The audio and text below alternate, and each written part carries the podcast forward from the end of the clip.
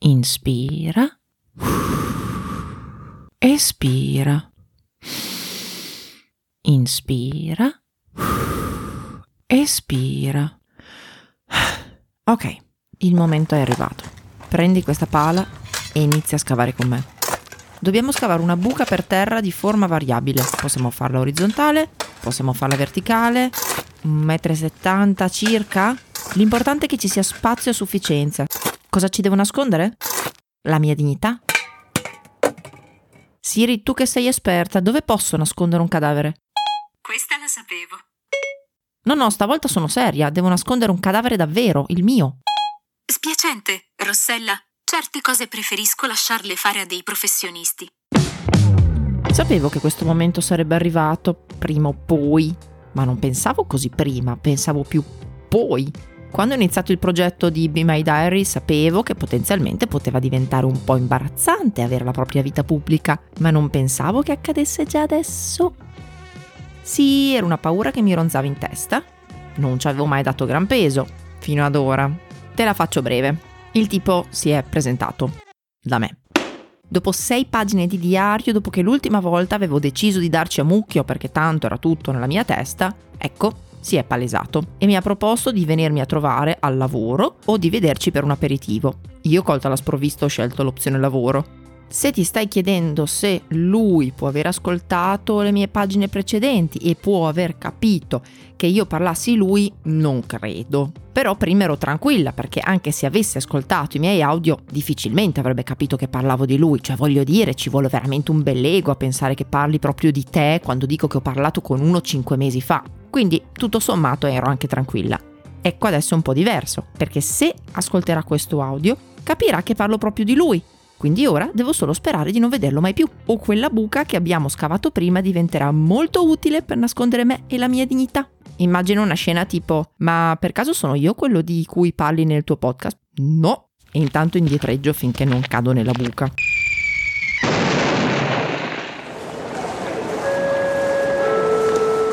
Cassa 5, cassa 5, un chilo di dignità alla cassa 5. Comunque questa cosa che quando smetti di pensare alle cose, loro improvvisamente accadono, la devo ancora capire. E ci sono un sacco di teorie a riguardo. C'è chi dice che quando stiamo cercando proviamo ad andare contro lo stato naturale delle cose, oppure c'è quella che dice che quando siamo troppo concentrati su un obiettivo ci imponiamo di cercare soluzioni e forse sono proprio i nostri sforzi eccessivi a complicare il problema perché poi perdiamo di vista il panorama. Due anni fa, in una delle mie letture illuminate, avevo letto su Cosmopolitan, tra l'articolo dei vibratori e i trend occhiali per l'estate, che spesso non ottieni quello che vuoi perché non lo riesci a visualizzare, e consigliava di fare un elenco delle caratteristiche che deve avere il mio uomo ideale. E visto che era l'articolo più intelligente che quel giornale potesse mai partorire, ho deciso di crederci e l'ho fatto. Sei pronto? Rullo di tamburi? Rullo più bello? Niente rullo? Alto, single, belle mani, bella voce e odore buono. Deve avere una sua vita, sua scritto maiuscolo. Deve essere uno curioso e voler viaggiare e scoprire il mondo. Deve vivere da solo. Non fumatore. Deve leggere libri. Non deve scappare davanti ai problemi ma deve volerli affrontare. Amante dei motori, della vita e avere una sua spiritualità. Il problema è stato che dopo averlo fatto ho trovato davvero le persone con quelle caratteristiche che io ritenevo fighe, però non erano le cose che mi rendevano felici in una coppia. Quindi un anno dopo ho cambiato la lista concentrandomi invece su quello che mi avrebbe fatto felice ed è venuto fuori così. Squillo di tromba? Niente squilli? Deve essere normale, non un fenomeno o un superuomo. Deve dedicarmi tempo, deve mettere la copia al primo posto, deve telefonarmi, non mandarmi solo messaggi, non fumatore, da lì non ci schiodiamo, deve volere una famiglia, il dialogo è tutto, se non ci passeresti ora al telefono lascia perdere. Comunque la cosa di scavare una buca non è tanto sbagliata se ci pensi. Alla fine, perché hai smesso di scavare? Continua, continua. Abbiamo bisogno di una buca molto profonda? Alla fine, anche antropologicamente, l'uomo e l'animale scavano buche per due motivi, e qui mi servirebbe Alberto Angela. Per nascondere le proprie tracce e i propri odori, per non essere poi trovati dal nemico e quindi non rischiare di essere sbranati, oppure conservare qualcosa di molto caro a lungo.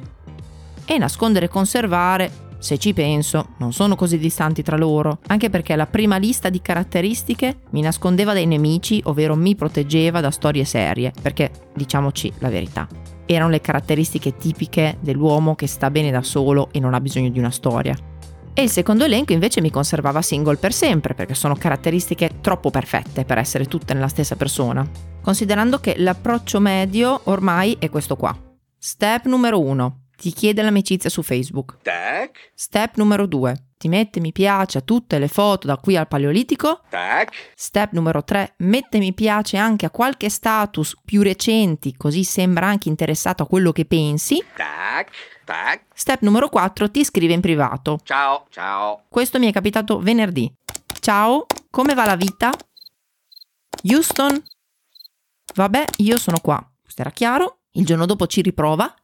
Buongiorno. A quel punto gli ho scritto io non so chi sei e lui mi ha risposto neanche io, ma mi piaci forse. Ti ho visto come conoscenze e mi sono detto meglio provarci, magari me la dà. Chissà. Bloccato. Un momento. Cosa disse Isaac Newton quando la mela gli cadde sulla testa? Strano, sono sotto un pero. Ah, un'ultima cosa. Io sono Rossella. Ho 35 anni se fosse Antani anche per lei soltanto in due. The story you're about to hear is true.